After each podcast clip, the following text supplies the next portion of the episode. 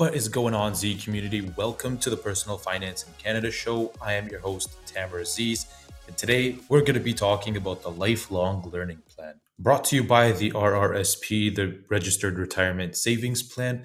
The LLP, or the Lifelong Learning Plan, is actually very similar to what we discussed a couple of episodes ago. The Lifelong Learning Plan, or the LLP, is actually very similar to the HBP, which we discussed in episode 13. But rather than withdrawing money from your RRSP to use towards payment of a house, you're actually using the LLP to pay towards your tuition and other education expenses. Despite how similar both of these awesome plans can be, there are actually a couple of differences to keep in mind. First things first, to use the LLP, you have to be a Canadian resident that's enrolled in a program at school that runs for at least three months. The LLP also requires you to spend at least 10 hours a week on coursework. And don't ask me how they measure this, I have absolutely no idea. But basically, how it works is that you have to fill out an RC96 form for each withdrawal that you make out of your RRSP to use towards this LLP.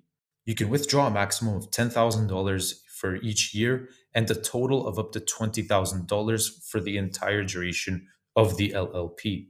You can use the LLP to pay for any education related costs, such as your tuition, books, and all that other good stuff that comes along with education. You just need to make sure that any of the withdrawals you plan to take out have been in the RRSP for a minimum of 90 days beforehand. Now, look at the LLP as an interest free loan from yourself. And the good thing about it is that you can use this LLP as many times as you want, but only after you've paid back the original amounts. Because we said that this is somewhat of a loan, you have to pay this amount back into your RRSP. But unlike the home buyer's plan, where you actually have to pay back that amount over 15 years, with the LLP, you have to pay it back over 10. Now, these payments usually start five years after your first withdrawal, assuming that you're a full time student for at least three months. If not, then your grace period gets cut to two years after your first withdrawal. When you make these payments back into your RRSP, you'll have to file a Schedule 7 form, which is used to tell the CRA that you are designating a portion of this into your LLP. Now, Z community, are you finding value from this episode so far? If you are, be sure that you're sharing this with a friend and a family member.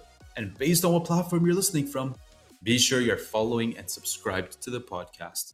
The same form is also used if you are putting contributions other than an LLP deposit.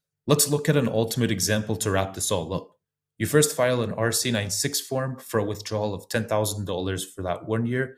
So that's about a $20,000 withdrawal being your maximum limit.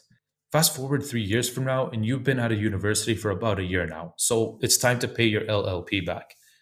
Now, since you've basically loaned out $20,000, it needs to be paid back over 10 years.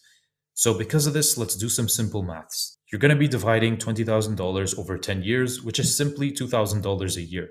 This $2,000 a year is the minimum that you have to put back into your RRSP. Take an example of $5,000.